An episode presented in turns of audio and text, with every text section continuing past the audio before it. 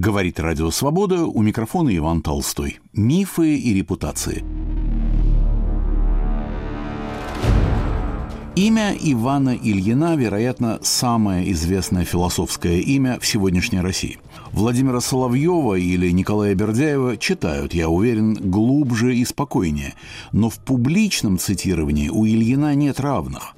Государственник, монархист, пассажир философского парохода, идеолог белого движения, пропагандист национал-социализма в первой половине 30-х и беглец от Гитлера в конце 30-х, противленец злу силою, умный человек, яркий публицист. Он просится в статью нынешнего журналиста и пропагандиста, в лекцию историка и обществоведа. Своими четкими определенными постулатами Иван Ильин влечет к себе многих, от старшеклассника до президента страны. И, как это часто бывает, наследие Ильина прочитано поверхностно, а биография полна белых пятен. И сегодня, благодаря архивным разысканиям историка Игоря Петрова, мы познакомимся с любопытными замолченными страницами жизни Ивана Александровича. «Мой звонок в Мюнхен», рассказывает Игорь Романович Петров. Я бы хотел начать с того, что ни в коем случае не являюсь и не претендую на то, чтобы являться специалистом по творчеству Ивана Александровича Ильина, но, работая с некоторыми другими сюжетами, я немного занимался его биографией, той части его жизни, которая делала прежде всего в Германии. И именно об этой части мне бы хотелось сегодня рассказать, с опорой в том числе на документы, которые, может быть, менее известны публике, чем некоторые другие, потому что некоторые немецкие документы были уже опубликованы или о них, по крайней мере, рассказано в научных работах. Прежде всего следует выделить публикации Юрия Лисицы и Даниила Цыганкова. Ну вот сейчас я хотел бы дать общий обзор жизни Ивана Александровича в Германии с 1922 по 1938 год. Но чтобы не начинать вот так с места в карьер прямо с 1922 года, а все прошлое оставлять в стороне, это было бы, наверное, как-то неправильно, я для начала приведу его автобиографию. Она довольно примечательна, потому что он ее использовал дважды в двух совершенно различных контекстах. Однажды в 1937 году в первый раз он подал эту автобиографию в Палату, мы об этом позже будем говорить. А в 1938 году, когда он уехал в Швейцарию и просил о виде на жительство там, он тоже ее использовал, то есть эта биография достаточно нейтрально написана. И вот ту ее часть, которая повествует о первом этапе его жизни, я сейчас прочитаю в собственном переводе. Итак, автобиография Ивана Ильина, написанная в 1937 году. Родился в Москве 28 марта 1883 года. С 1891 по 1901 год посещение гимназии в Москве. В 1901-1906 годах обучался на юридическом факультете Московского университета. В работах, соответствующих немецкой докторской степени, обсуждались идеальное государство Платона и учение Канта о вещи в себе в теории познания. В 1906-1909 годах подготовка к экзамену на степень магистра. В области юриспруденции я уделял особое внимание таким проблемам, как понятие суверенитета, монархия и республика, существо международного права. В 1909 году я сдал экзамен на степень магистра по специальности философия права. После двух пробных лекций я в декабре 1909 года получил место приват-доцента в Московском университете. В 1910 году первый курс лекций об основах методологии права. С 1910 по 1912 год дальнейшее обучение в университетах Германии и Франции. С 1912 по 1922 год доцент и профессор в Московском университете и других московских высших учебных заведениях. В 1917 году выбран председателем Общества молодых преподавателей Московского университета. В 1918 защитил диссертацию, которая стала первым томом моей работы «Философия Гегеля как учение о конкретности Бога и человека» с целью получения первой научной степени – магистра. После публичного диспута факультет единогласно присвоил мне сразу вторую научную степень – доктора. В 1921 году я был выбран в Президиум общества правоведов Московского университета, в том же году президентом Московского психологического общества и доцентом историко-филологического факультета.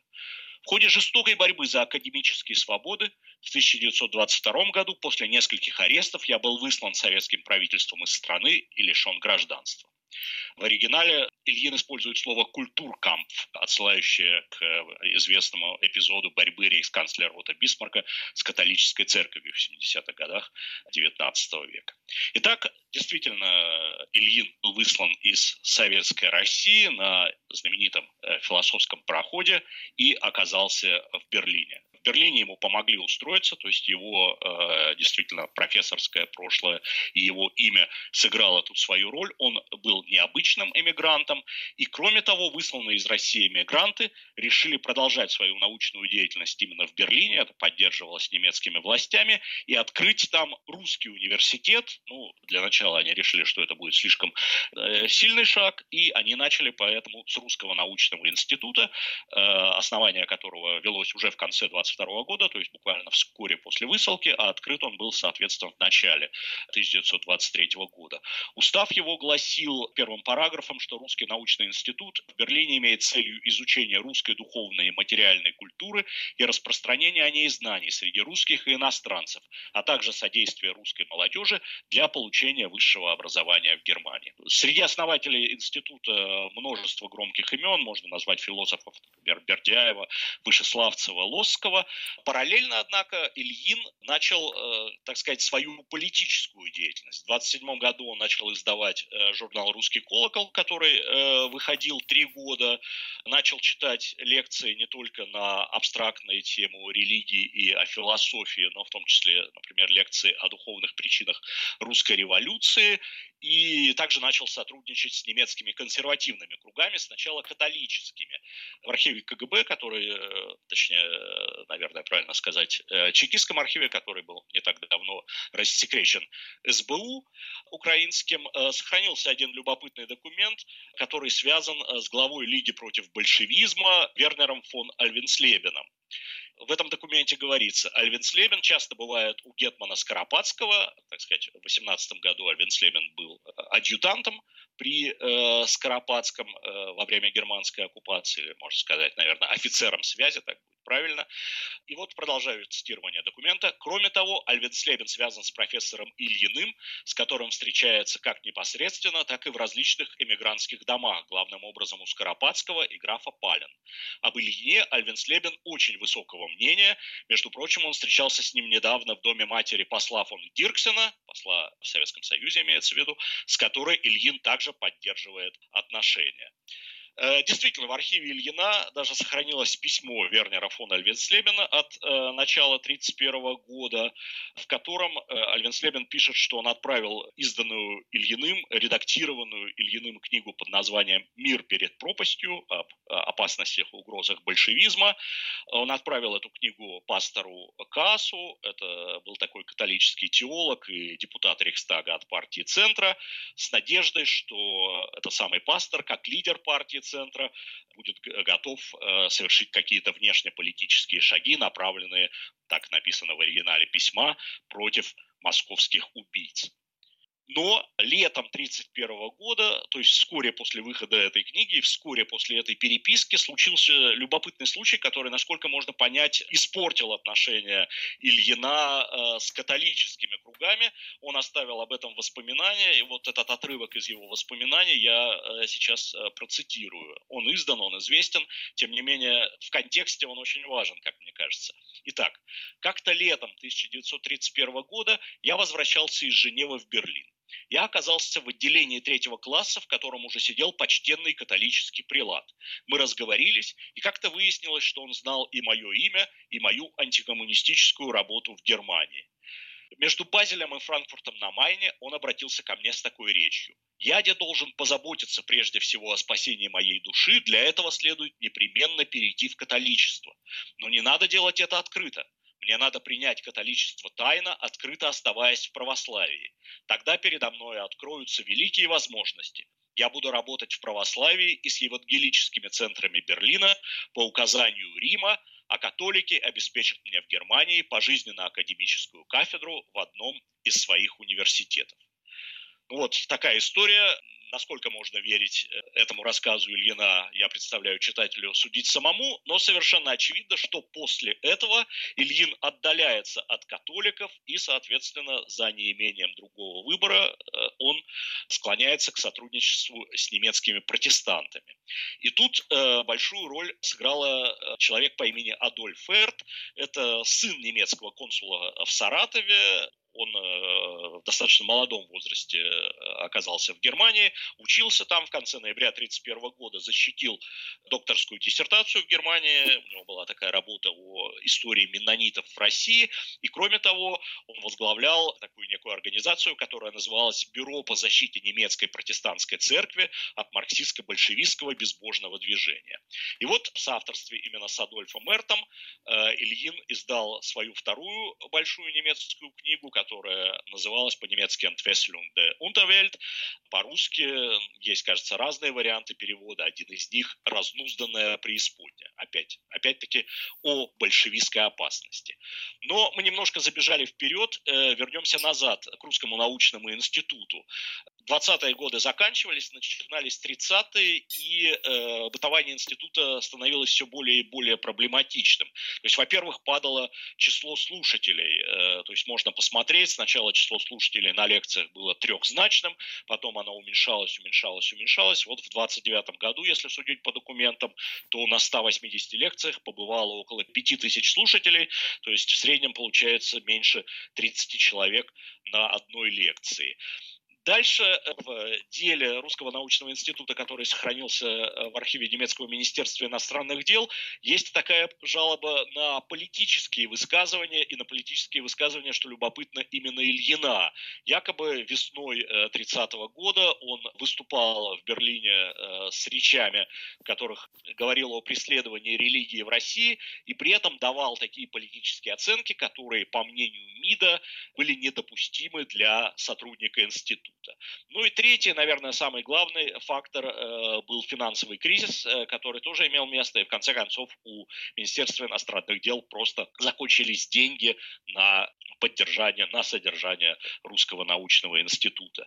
Немецкий экономист Макс Зерин, который принимал большое участие в делах Русского научного института, в течение всего 1931 года писал памятные записки, в которых всячески предостерегал от прекращения финансирования, объясняя это тем, что знаменитым ученым будет не на что жить, они будут вынуждены разъехаться по другим европейским странам, в первую очередь в те центры русской эмиграции, в альтернативные Берлину центры русской эмиграции, в Париж и Прагу, и тем самым невольно или вольно окажутся на антинемецкой позиции, что повредит немецкой политике, так как эти люди имеют вес в научном обществе. Но и эта аргументация фактически не помогла, и в 1932 году Русский научный институт, можно считать, закрылся. Формально еще нет, но практически прекратил свое существование. На волнах Радио Свобода в программе «Мифы и репутации» рассказ о неизвестных и забытых страницах жизни философа, публициста, правоведа Ивана Ильина. У микрофона Иван Толстой. Мой собеседник – историк Игорь Петров.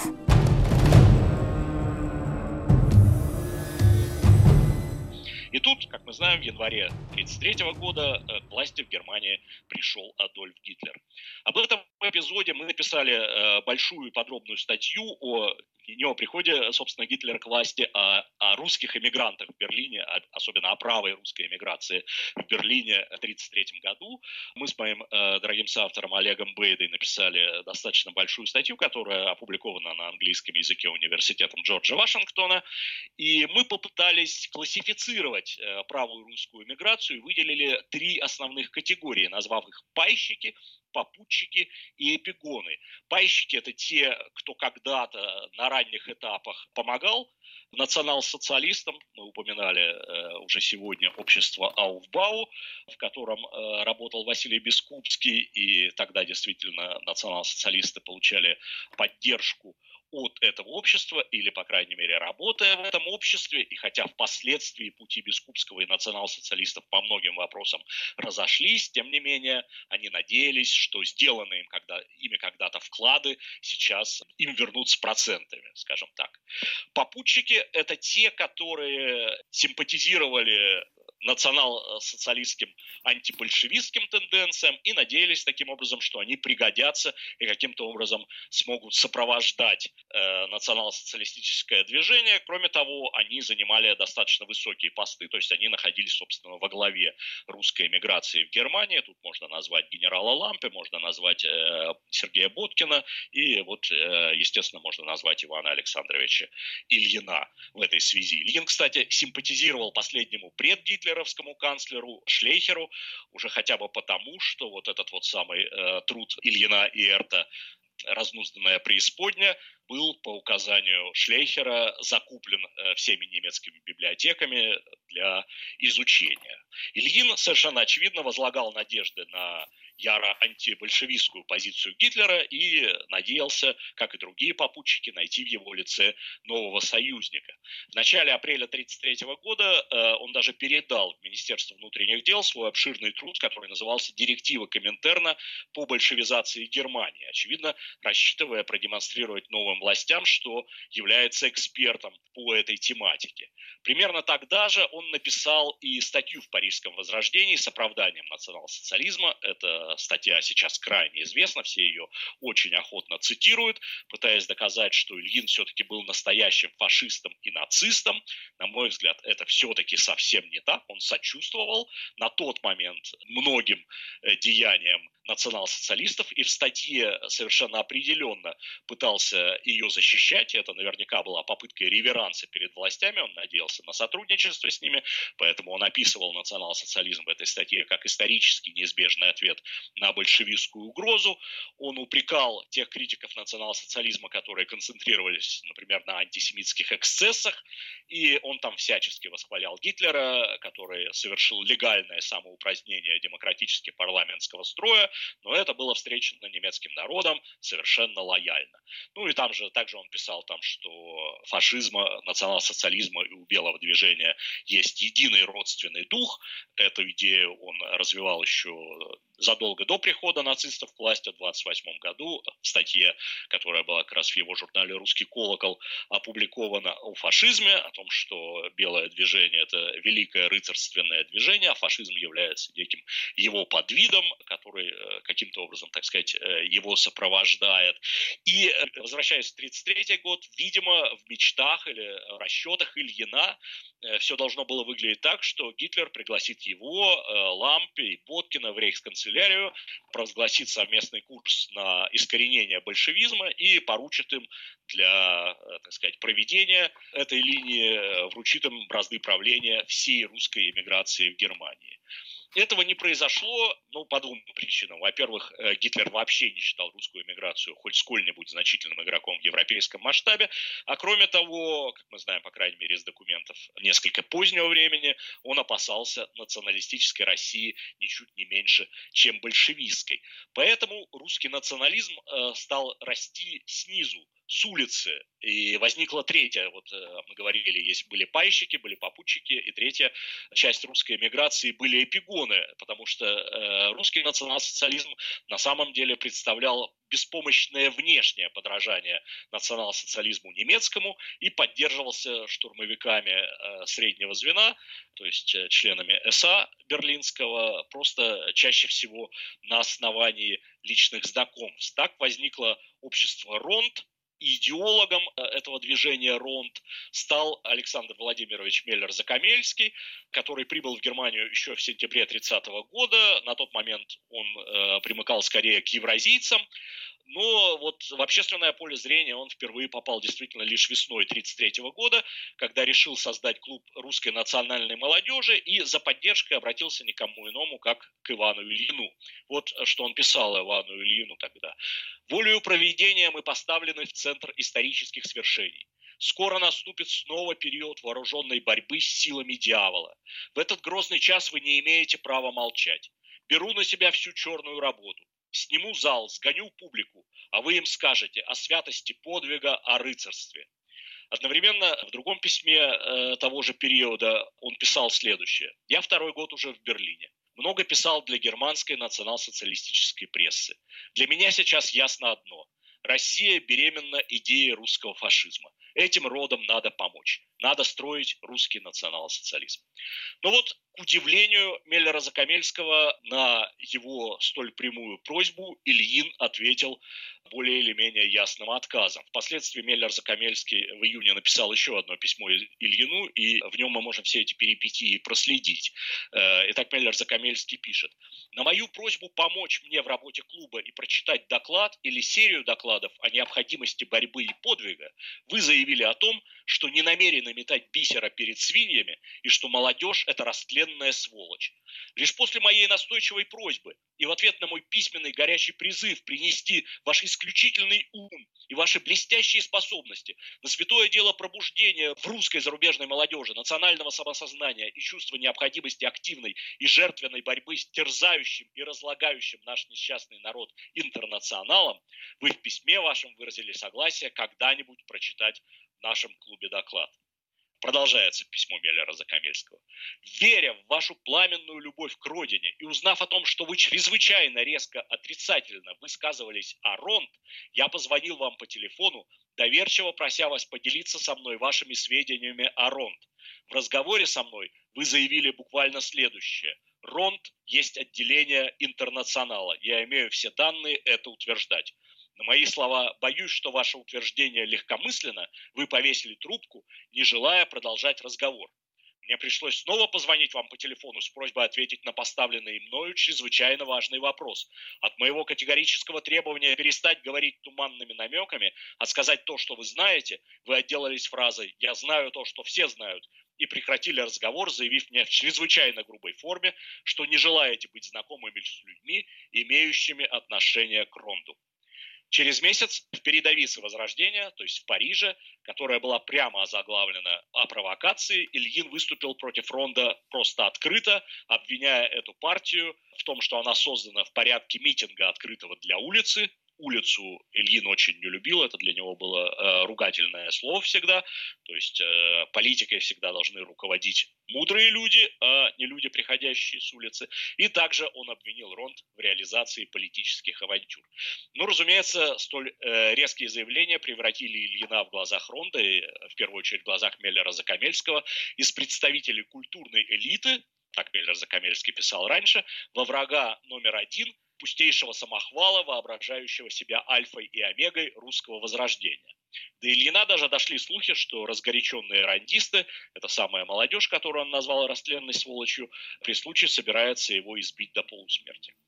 Ну и кроме того, естественно, в полицию направились доносы. Ильин впоследствии был уверен, что эти доносы писал именно Меллер-Закомельский, и, по всей видимости, как раз это... Его уверенность соответствует действительности, хотя Меллер-Закомельский всячески и клятвенно отказывался от этой чести.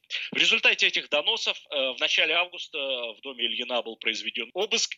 Его самого заставили подписать объяснение, в котором было сказано, что если он продолжит заниматься политикой, он отправится в концлагерь. Ильин был крайне оскорблен, потому что считал, что политикой его заставляют заниматься, собственно, сами немецкие власти, вместе с которыми он ведет борьбу против большевизма. Как можно бороться против большевизма, не занимаясь политикой? Но объяснение он подписал. Схожее объяснение пришлось подписать другим лидерам эмиграции, в том числе генералам Лампе и Бискупскому. Оба, кстати, в отличие от Ильина, к тому же были арестованы и провели несколько месяцев в тюрьме. Впрочем, в конце сентября и Ронд тоже был запрещен властями. Но параллельно со всей этой историей продолжался другой сюжет, шла деятельность по оживлению, или, можно сказать, по гальванизации Русского научного института. Занимался этим в 1933 году балтийский немец, ранее служивший в царской армии, по имени Арним фон Рейер. После приезда в Германию он занимался коммерцией. В 1930 году получил гражданство и примерно в то же время стал членом СДАП, то есть с точки зрения нацистов, он был уже старым членом НСДАП. Идея Рейера заключалась в том, что Министерство иностранных дел, раз оно больше не хочет содержать Русский научный институт, то оно его передаст Министерству пропаганды. Была составлена смета, сколько денег требуется институту, в том числе в этой смете была именная стипендия лично для Ильина. И 8 августа, то есть практически параллельно с обыском и с вот этими событиями, о которых мы только что говорили, состоялось учредительное собрание нового президиума института. В старом президиуме в том числе состоял философ Семен Франк, который имел еврейские корни и, естественно, был из президиума после прихода нацистов к власти удален. И на этом собрании было решено основать Русский научный институт заново. Рейер должен был стать его президентом, а Ильин должен был стать его вице-президентом. И чтобы показать способности и умения сотрудников института или будущих потенциальных сотрудников института, Ильин написал достаточно масштабную работу, 45 страниц под названием «Печатных голод в советской России». Эпиграфом этой работы он взял цитату из Адольфа Гитлера «Марксизм на практике», то есть то, что привело к голоду в Советском Союзе, это является действительно показателем того, как марксизм используется на практике. И вместе с этой работой Рейер написал пространное письмо в Министерство пропаганды, в котором, в частности, указывал: относительно профессора Ильина я хотел бы добавить, что господин штатс-секретарь Функ имеет полное представление о превосходных качествах этого исследователя и передового борца. Никто из моих сотрудников не замешан в политических скандалах и, что показательно, не входил в только что запрещенный ронд. Я не сомневаюсь, что господин рейхсминистр Геббельс в силу своего гениального и мгновенно оценивающего истинное положение вещей характера не оставит неиспользованными возможности, которые дает институт. Штатс-секретарь Функ – это никто иной, как Вальтер Функ, на тот момент сотрудник Минпропа, впоследствии министр экономики, президент Рейхсбанка. Его судили на Нюрнбергском процессе, он получил пожизненное заключение, был освобожден по состоянию здоровья в 1957 году, в 1960 умер. Вот, пока шли все эти ведомственные распри, Ильин поспешил уехать из Германии в заграничный отпуск. Понятно, что обыск и унизительное объяснение об отказе от политической деятельности он воспринял как личное оскорбление, которое, по всей видимости, однако, помогло ему уяснить его истинное положение в иерархии поствеймарской Германии. Между тем, разрешение на работу института дано не было. Рейер был согласен на то, что институт подвергнется так называемому гляйхшальтунгу, то есть будет функционировать в русле национал-социалистической идеологии и национал-социалистических форм управления, но настаивал на том, что формально институт должен сохраняться как самостоятельное лицо. А, соответственно, Министерство пропаганды выступало против этого, и совершенно неожиданно произошел следующий финт. Рейер из всего этого сюжета полностью вылетает и исчезает, и его место занимает уже знакомый нам Адольф Эрт, то есть молодой соратник Ильина и его соавтор. Естественно, в связи с новой конфигурацией Ильин продолжает оставаться в институте. Правда, теперь учреждение уже называется не Русский научный институт, а Общество попечения, или в другом русском переводе «Союз в поддержку Русского научного института». Я напомню, что на волнах радио «Свобода» в программе «Мифы и репутация» рассказ о неизвестных и забытых страницах жизни философа, публициста, правоведа Ивана Ильина. У микрофона Иван Толстой. Мой собеседник – историк Игорь Петров.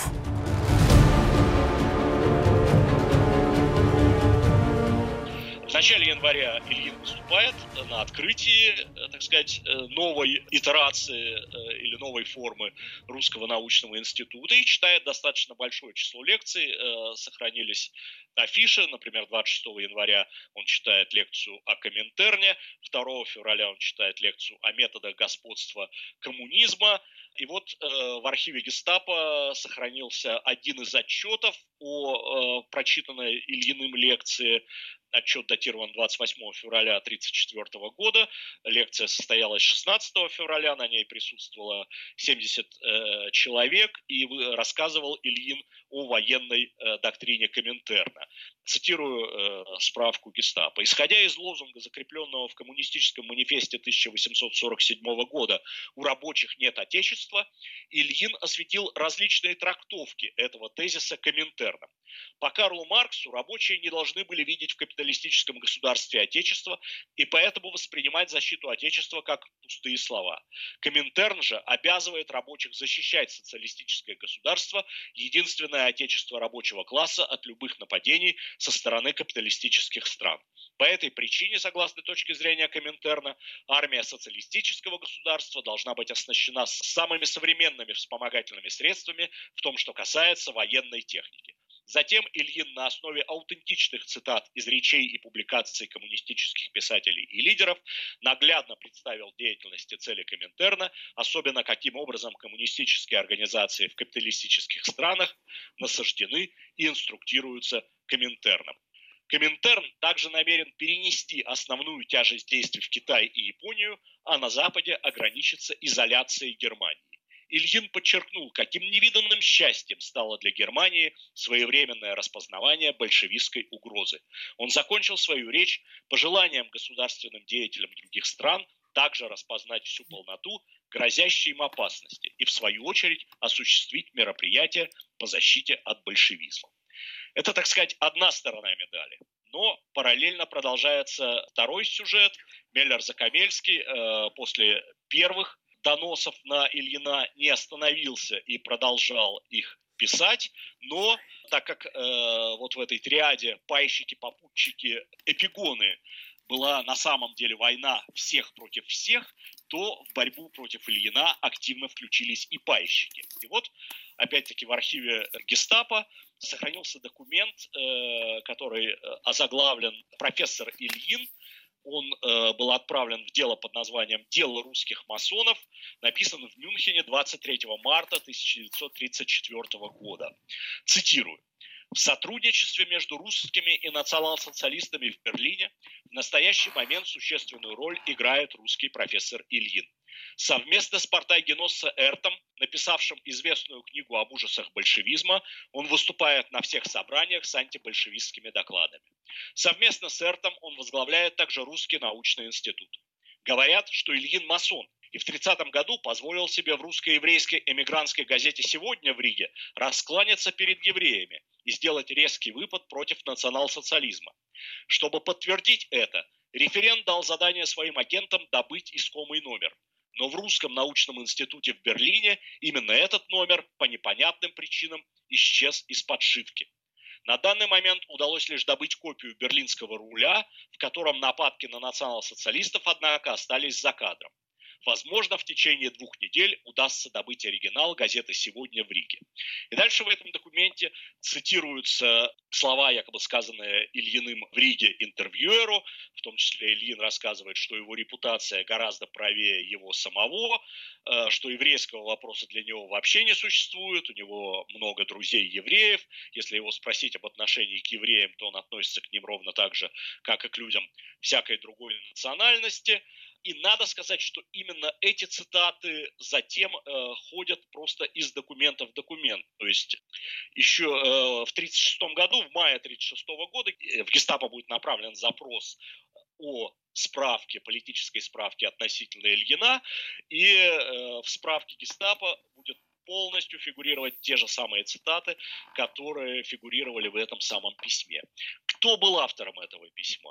Надо сказать, что Василий Бискупский еще в 1932 году связывал генерала Лампе с масонами, именно в рамках борьбы пайщиков с попутчиками, и писал в том числе тогда о влиянии, дурном влиянии, которое Лампе как бы оказывает на Ильина.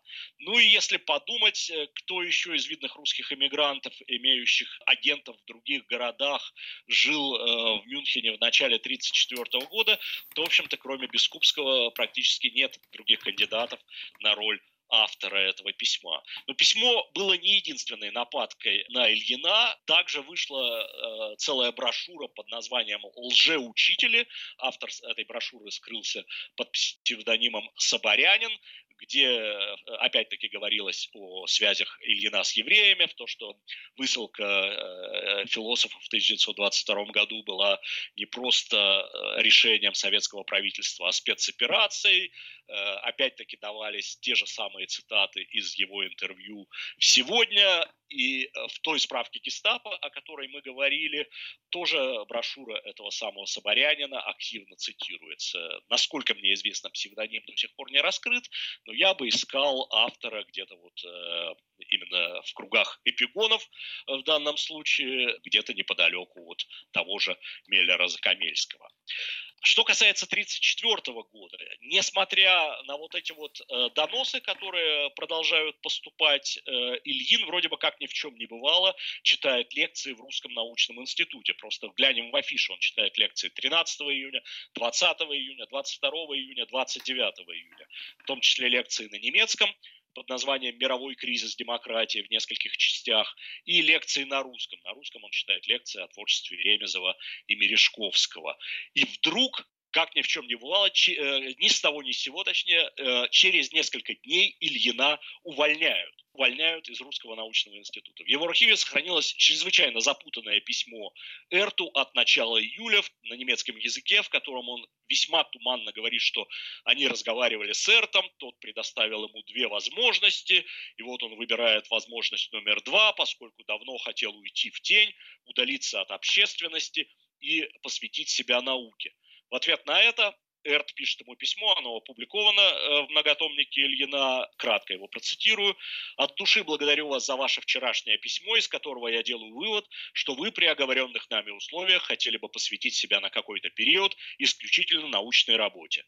Форма нашего сотрудничества изменилась в том смысле, в каком мы это обсуждали в последний раз. В соответствии с этим Союз в поддержку Русского научного института в Берлине с 1 августа никакого содержания выплачивать вам не будет, хотя о соответствующем гонораре за уже подготовленные вами работы наверняка позаботиться. Я, конечно же, надеюсь, что вскоре будут поставлены новые, особые задачи, для квалифицированного решения которых нам придется снова прибегнуть к вашим редкостным познаниям и одаренности». Что случилось между концом июня и началом июля? С одной стороны, это есть в документах Русского научного института. Русский научный институт получил некие новые установки, которые говорили о том, что в правлении не должно быть вообще никаких русских эмигрантов беспаспортных, в нем должны быть только немцы.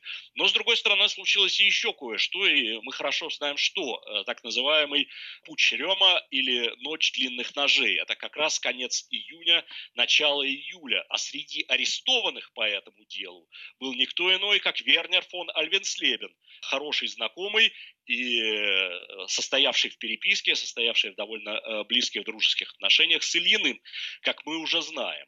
Более того, через несколько дней Гитлер в Рейхстаге произнес речь и сказал следующее, что Рём посредством некого коррумпированного авантюриста, которого Гитлер назвал господин фон А, завязал тесные связи с генералом фон Шлейхером.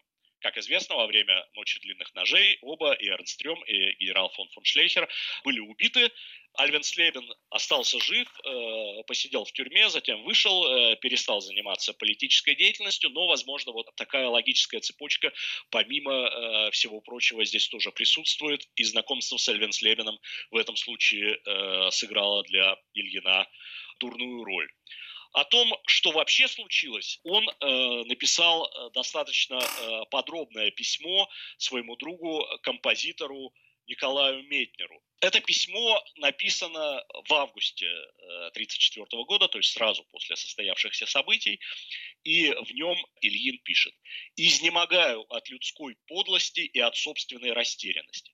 Вы подумаете только, что милые туземцы, которым я 12 лет помогал, уча, спасая, предотвращая, что они надо мною сделали и за что?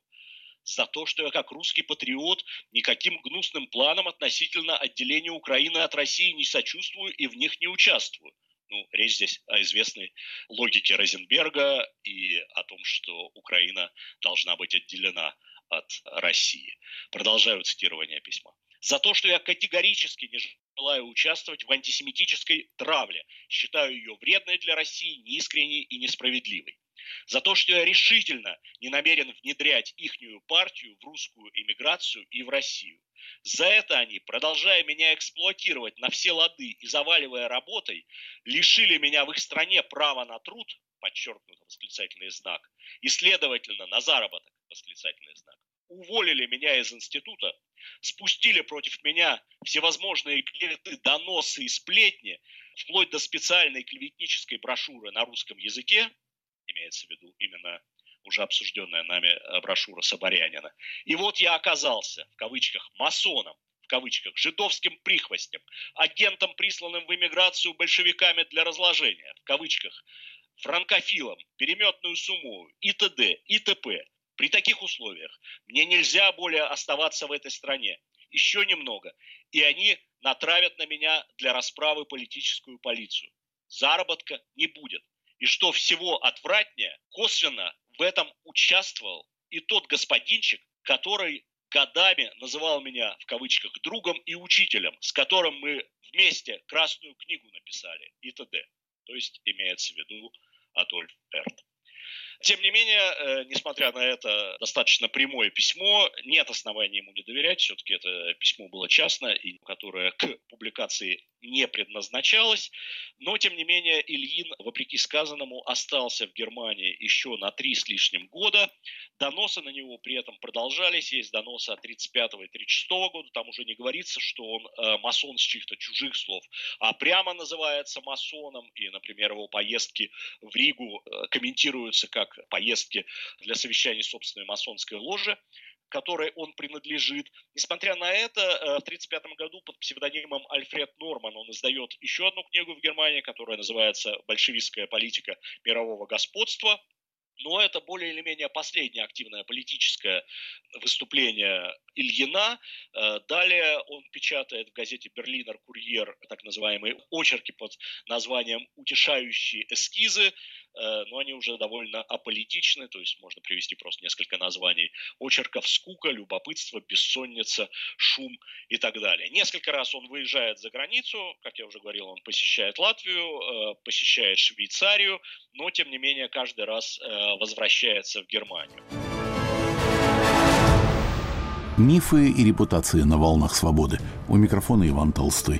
Неизвестные и забытые страницы жизни философа, публициста, правоведа Ивана Ильина. Мой собеседник, историк Игорь Петров. В апреле 1937 года Ильин подает заявление в Палату писателей Рейха, желая в нее вступить. Персоны, которых он выбрал для рекомендаций, протестантские пастор и епископ. В заявлении любопытно примечание, что немецко звучащие псевдонимы он использовал, так как настоящее его имя ослабляло бы для стороннего читателя его атаку на большевизм. Естественно, ему приходится к этому заявлению приложить свое родовое древо для доказательства арийского происхождения. Но обнаруживается, что он не очень хорошо знал своих предков по материнской линии, там, где предками были немцы, знал еще более-менее неплохо, хотя тоже не всех прадедов, требовалось именно до прадедов всех указать.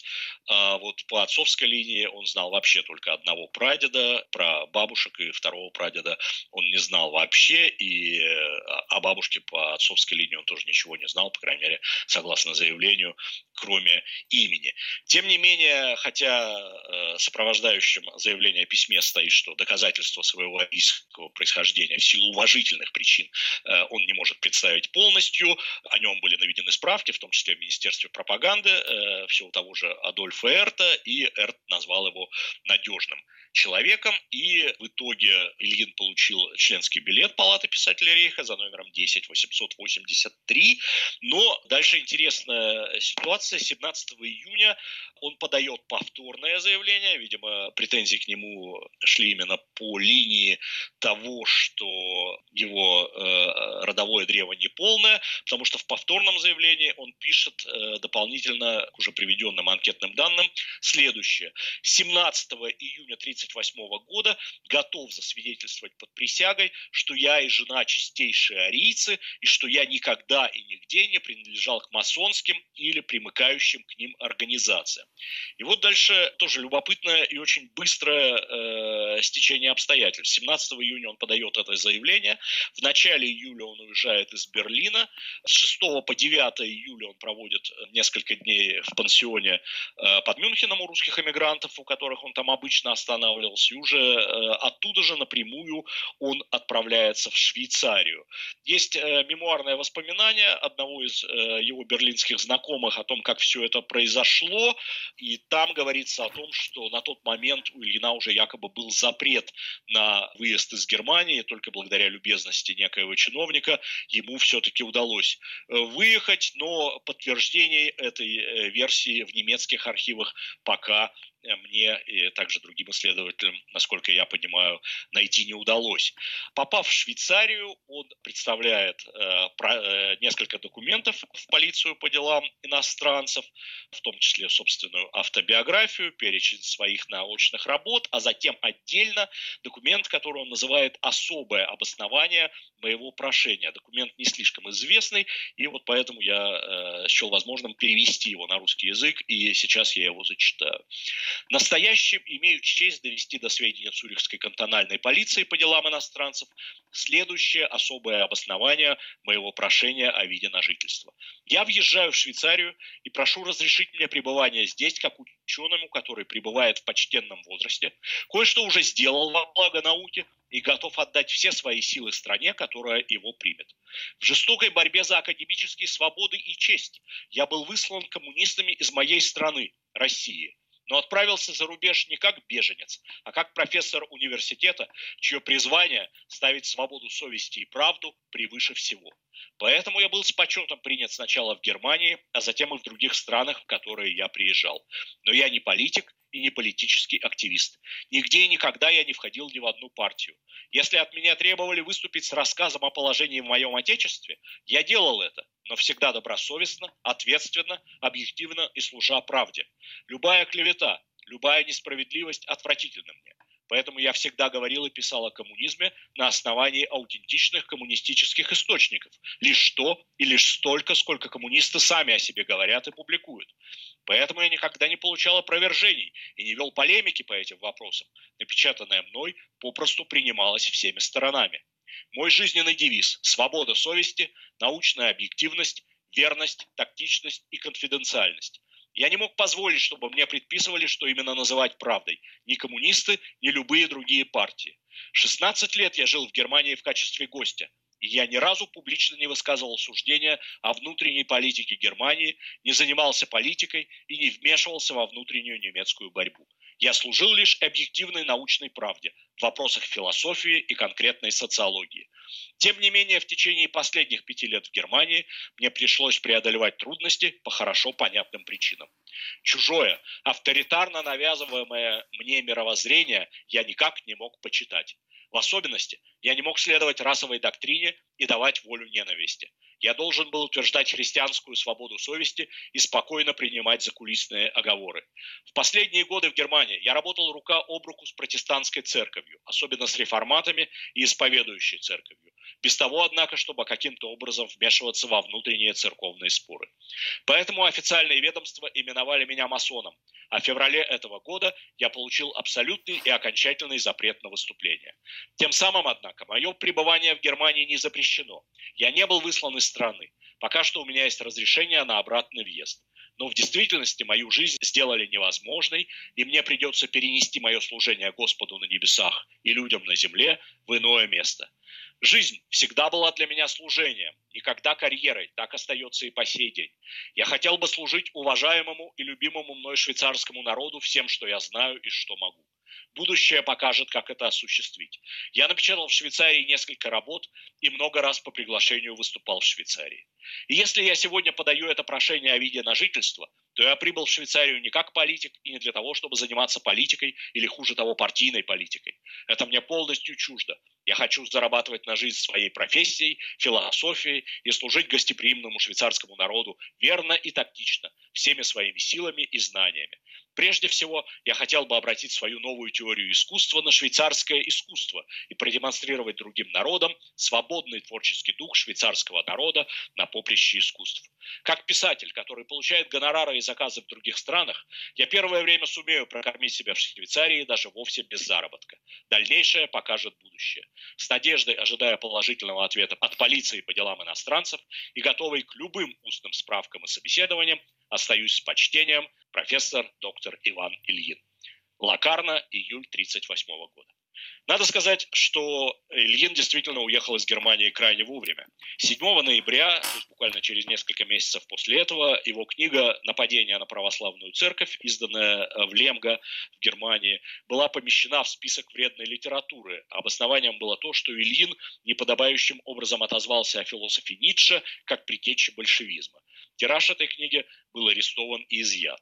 Вместе с тем из палаты писателей Рейха Ильина не исключили. Исключили его только в ноябре 1940 года, как выбывшего в неизвестном направлении и не сообщившего свой новый почтовый адрес. В швейцарских архивах сохранилось несколько документов о нем.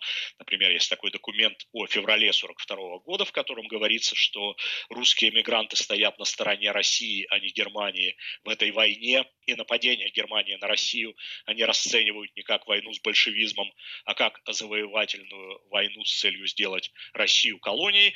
На мой взгляд, достаточно важное свидетельство, потому что вообще о позиции Ильина относительно нападения Германии на Россию мы знаем большей частью с его слов, поэтому важно, что вот есть такая сторонняя оценка, но были и комические, для Ильина, наверное, нет, а для нас скорее комические документы. Например, в августе 1941 года полиция Цюриха сомневалась в том, что он монархист, потому что если бы он действительно был монархистом, то в России бы его казнили, а не выслали бы просто так. Не обошлось и без прямых доносов, то есть это уже в 1944 году некто написал, что книга «Мир перед пропастью», которую Ильин написал, издал еще в 1930 году, используется швейцарскими национал-социалистами на всех их обучающих курсах. Кроме того, у Ильина есть, несомненно, связь с Геббельсом, и вообще, возможно, он агент гестапо.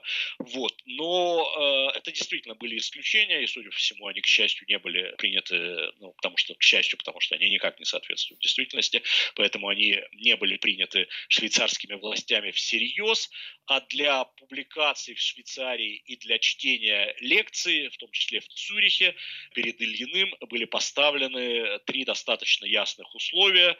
Иронией судьбы, наверное, является то, что эти условия, в принципе, повторяют те самые условия, которые он был вынужден подписать в августе 1933 года в Германии, после обыска, будучи вызван в полицию. Ну вот и в Швейцарии три условия, которые перед ним поставили, были следующие. Первое – отказ от любого вмешательства в швейцарскую политику. Второе – отказ от любой критики глав иностранных правительств, равно как и самих правительств. Третье – исключить из своих выступлений все, что могло бы нарушить швейцарский нейтралитет. Долгое время вид на жительство в Швейцарии Ильину только продлевался. Все это называлось временное пребывание для проведения научных исследований. После войны, конечно, как мы знаем, он уже нарушал, так сказать, наложенные на него запреты. Одно издание наших задач чего стоит. Это была совершенно очевидная политическая деятельность, хотя, конечно, он пытался ее вести очень-очень тайно. Все это пересылалось сначала в Париж, перепечатывалось там генералом Лампе, и уже оттуда шло дальше. То есть авторство Ильина должно быть по возможности скрыто. О том же, кстати, пишет в своей переписке Роман Гуль, который с Ильиным в то время встречался, что Ильин дал ему почитать несколько отрывков из наших задач, но всячески скрывал свое авторство, хотя было совершенно ясно, что автором является именно Ильин. В любом случае можно сказать, что авторство наших задач, время, видимо, стало уже более спокойное, не как не взволновало швейцарское правительство, и в конце концов весной 1949 года, если верить документам, наконец супруги Ильины получили постоянный вид на жительство в Швейцарии, где и жили до своей смерти. Вот вся история, которую я сегодня хотел рассказать.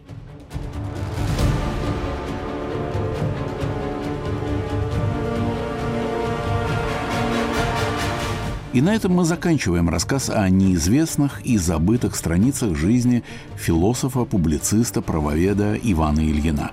Моим собеседником был живущий в Мюнхене историк Игорь Петров. Над программой «Мифы и репутации» работали режиссер Юлия Голубева и редактор Иван Толстой.